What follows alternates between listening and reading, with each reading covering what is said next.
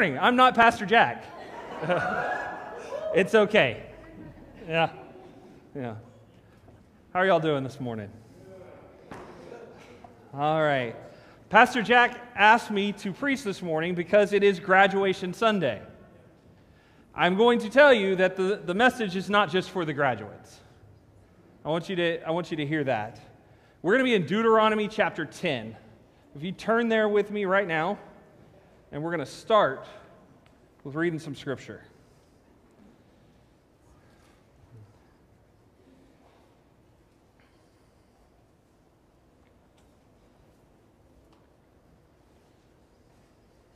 When I stop here hearing pages turn, I will, I will begin. All right. And now, Israel. What does the Lord your God require of you? But to fear the Lord your God, to walk in his ways, to love him, and to serve the Lord your God with all your heart and with all your soul, and to keep the commandments and statutes of the Lord, which I'm commanding you today for your good. This morning, I want to, I want to focus in on a couple of words. Fear the Lord your God. My first question for you this morning is Do you fear the Lord? Do you fear the Lord? Because I think that's an important thing. Because over 300 times within the Bible, it says something to the fact of fear God, fear the Lord your God, or, or do you fear the Lord? It, it says that the fear of the Lord is the beginning of wisdom. It's a fountain of life. It is cleansing. It is the hatred of evil. It is a treasure. And it is reserved. Friendship with the Lord is reserved for those who fear the Lord. Do you fear the Lord? Now, I will say this that if you are seeking any of those things, right, we are to fear the Lord. Most of the time, when we talk about the fear of the Lord, we, we use words like respect, awe, reverence. I believe those are Mary Poppinized versions of what fear the Lord is. It's like the spoonful of sugar that makes the medicine go down. And we are much, we're much more comfortable with those words like reverence, awe, respect. Right? We're comfortable with that. We, we don't think of the word terrified, right? We, we really give it a human aspect of how we respect one person to another. But I don't think it's a human to human kind of thing. It's more like us being in the cage with a lion. When we, we have a different kind of respect for a lion when we are in the cage with it. Right?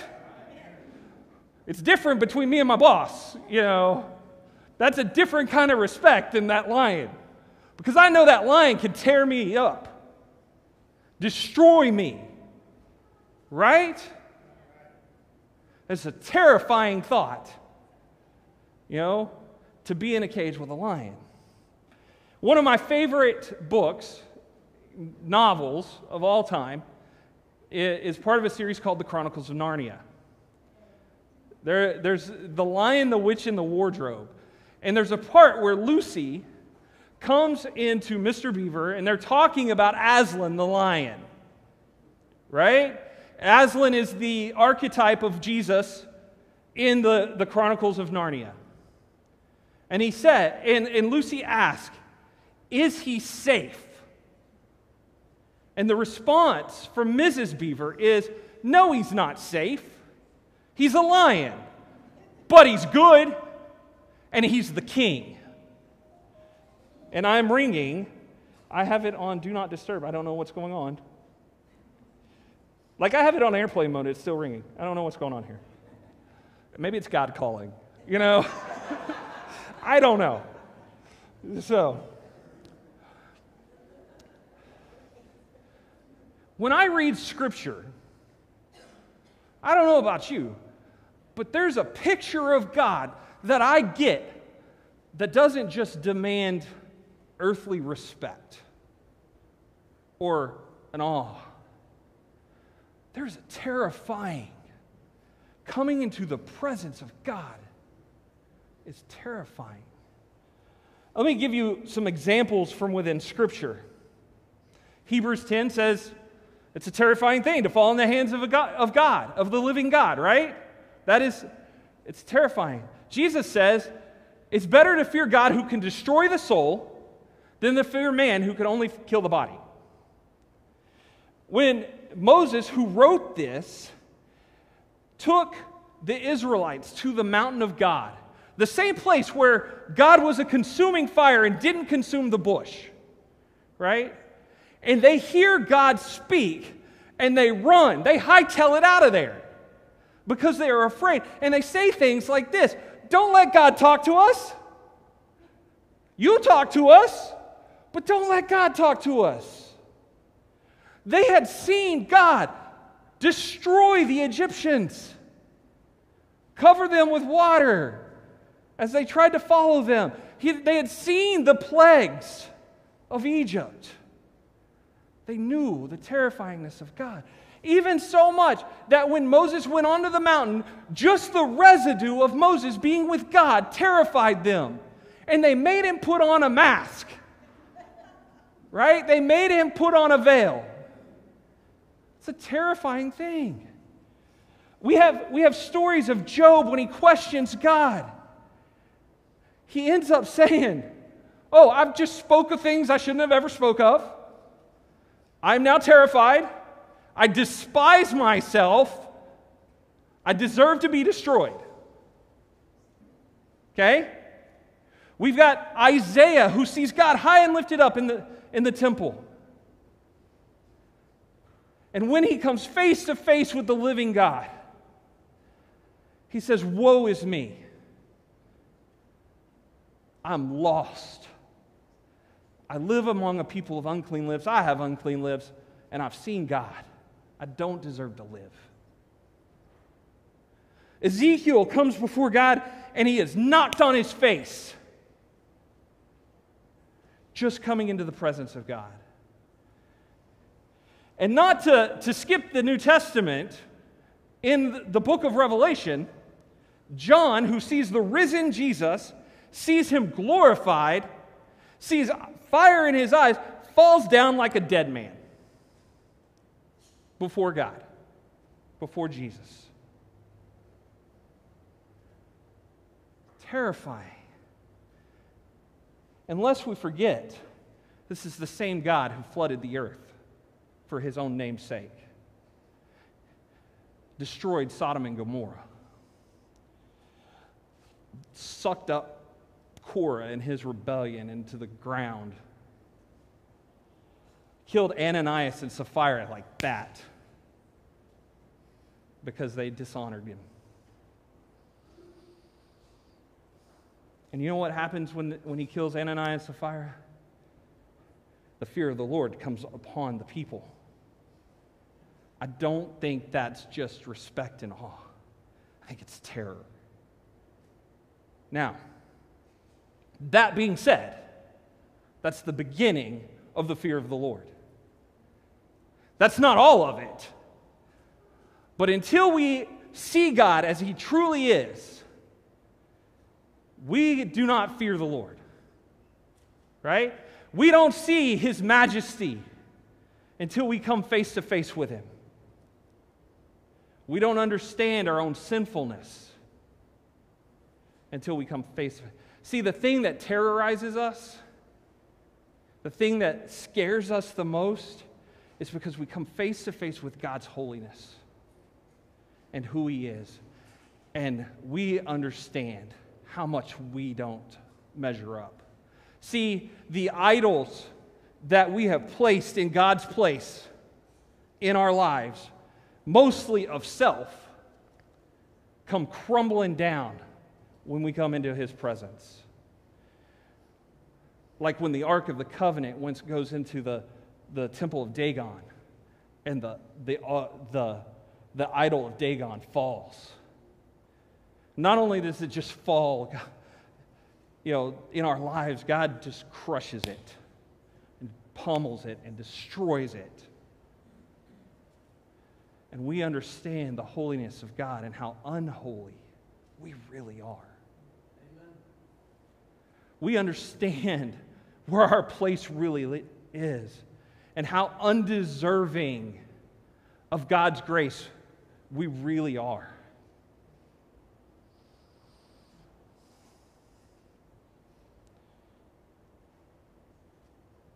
See, until, until God puts us in that place, till we have that experience, till we see God as He really is, and we start to realize who we really are, we don't understand how bad sin really is. Right? A lot of times, we play with sin because we don't understand the fear of the Lord. We, we, we play with things that God has written in His scripture that says, You shall not do that. And we, we go, Eh, it's okay. It's not that bad. We put ourselves above God at that point. And we have decided what is sin and what is not. And when we come into the presence of a holy God, he casts that down. See, we don't understand what true humility is before God until we have the right idea of who God is and how terrifying that is. Now, once we are in the right place, once we realize how terrifying God is to us, and we, we, have, we are in our proper place of humility, God does something really cool, right? This is where we get to see God's grace and mercy. This is where, in Isaiah's case, God took a coal off the altar. That coal's really cool because where does where what is on the altar? The blood of the lamb, right? God takes the blood of the lamb, touches Isaiah's lips and cleanses him.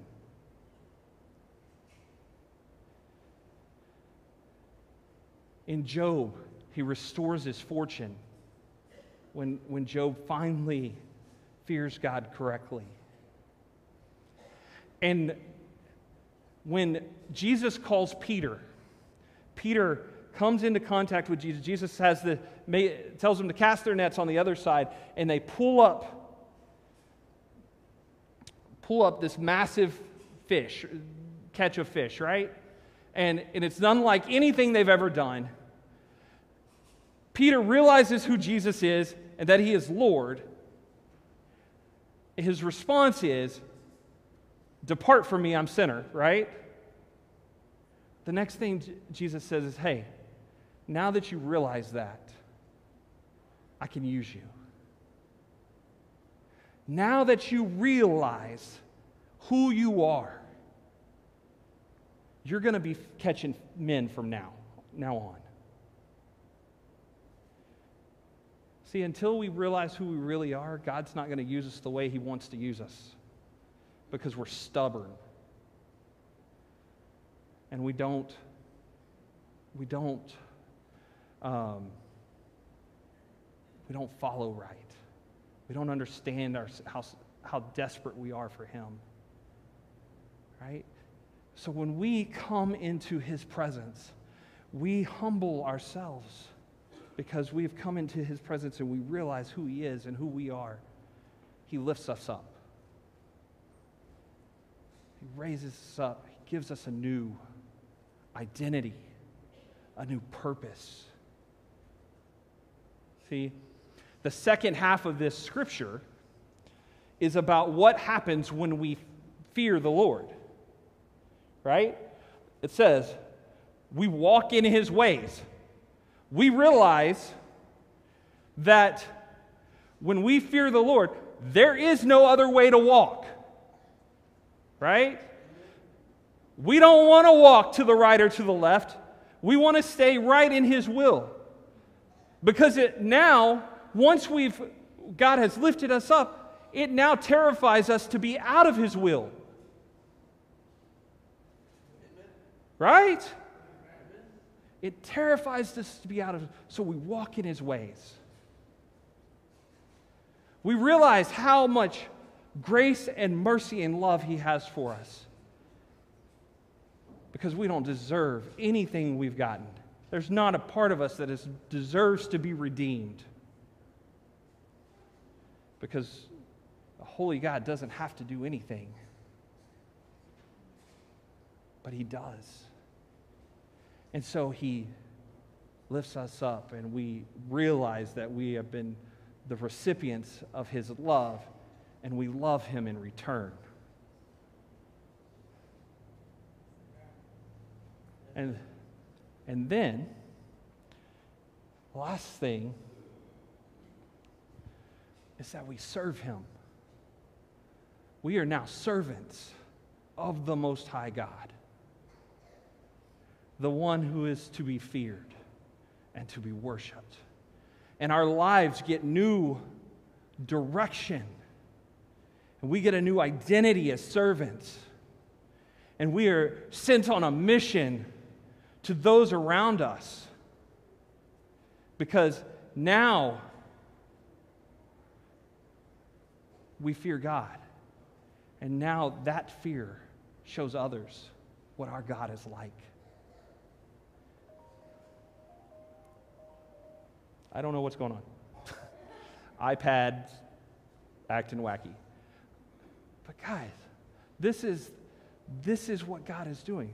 Use it. Understand the whole purpose, the whole thing that God desires of us is to be in this relationship of fear of the Lord. Solomon says it in a way that after all that he has gone through, after all the wives and all the, the luxuries and all the things that he has had, he says, This is the end result that the chief end of man is to fear God and keep his commandments. Right? That's our, that's our purpose. That's our, our end. We should be fearing God and keep his commandments. And then the last, the last thing it says is that we desire to obey God's commandments. Because at this point, because when we fear God, we understand that that, that is for our own benefit. That God set forth commandments for us. Not because God wanted to set forth rules, because He understood that it was the, the best thing for us. The, the, the things that God commands in Scripture, or He forbade in Scripture, those are for our benefit. The things that the world is out there saying is okay, that God says is not, that's for our benefit.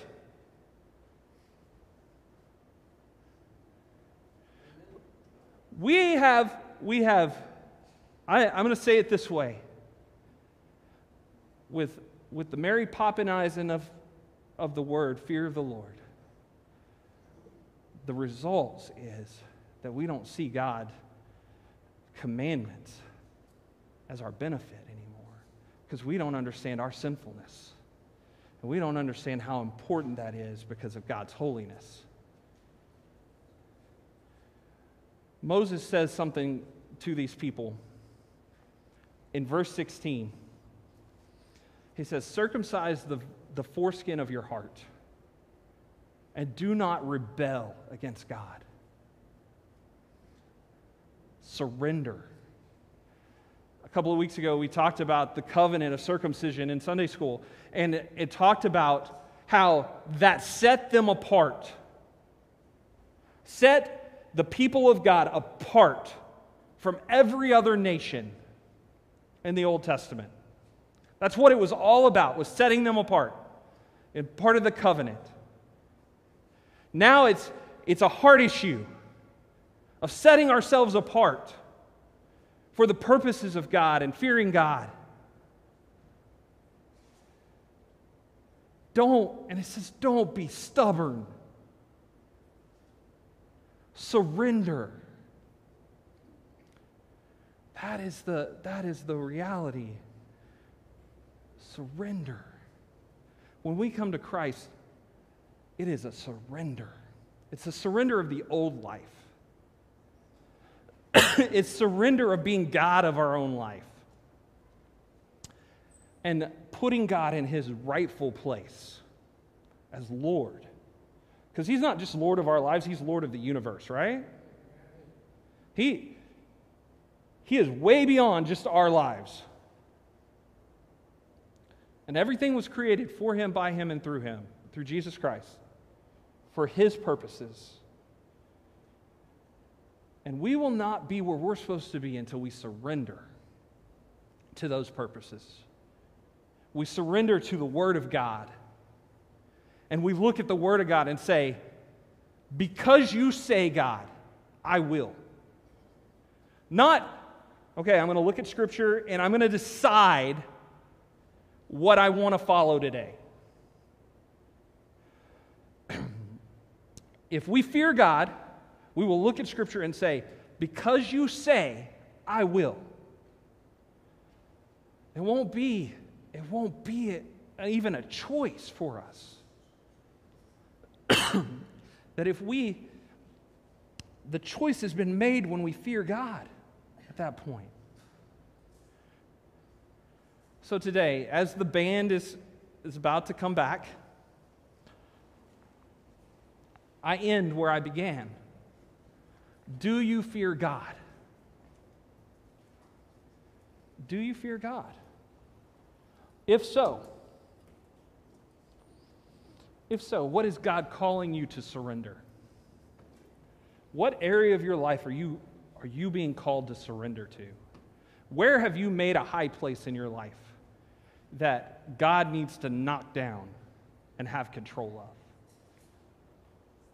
And if you have not, if you, if you don't fear God, ask Him to show you what it means to fear Him. Ask Him where you need to believe Him more so that you can be used by God and you can fulfill the purposes of what God has created you for.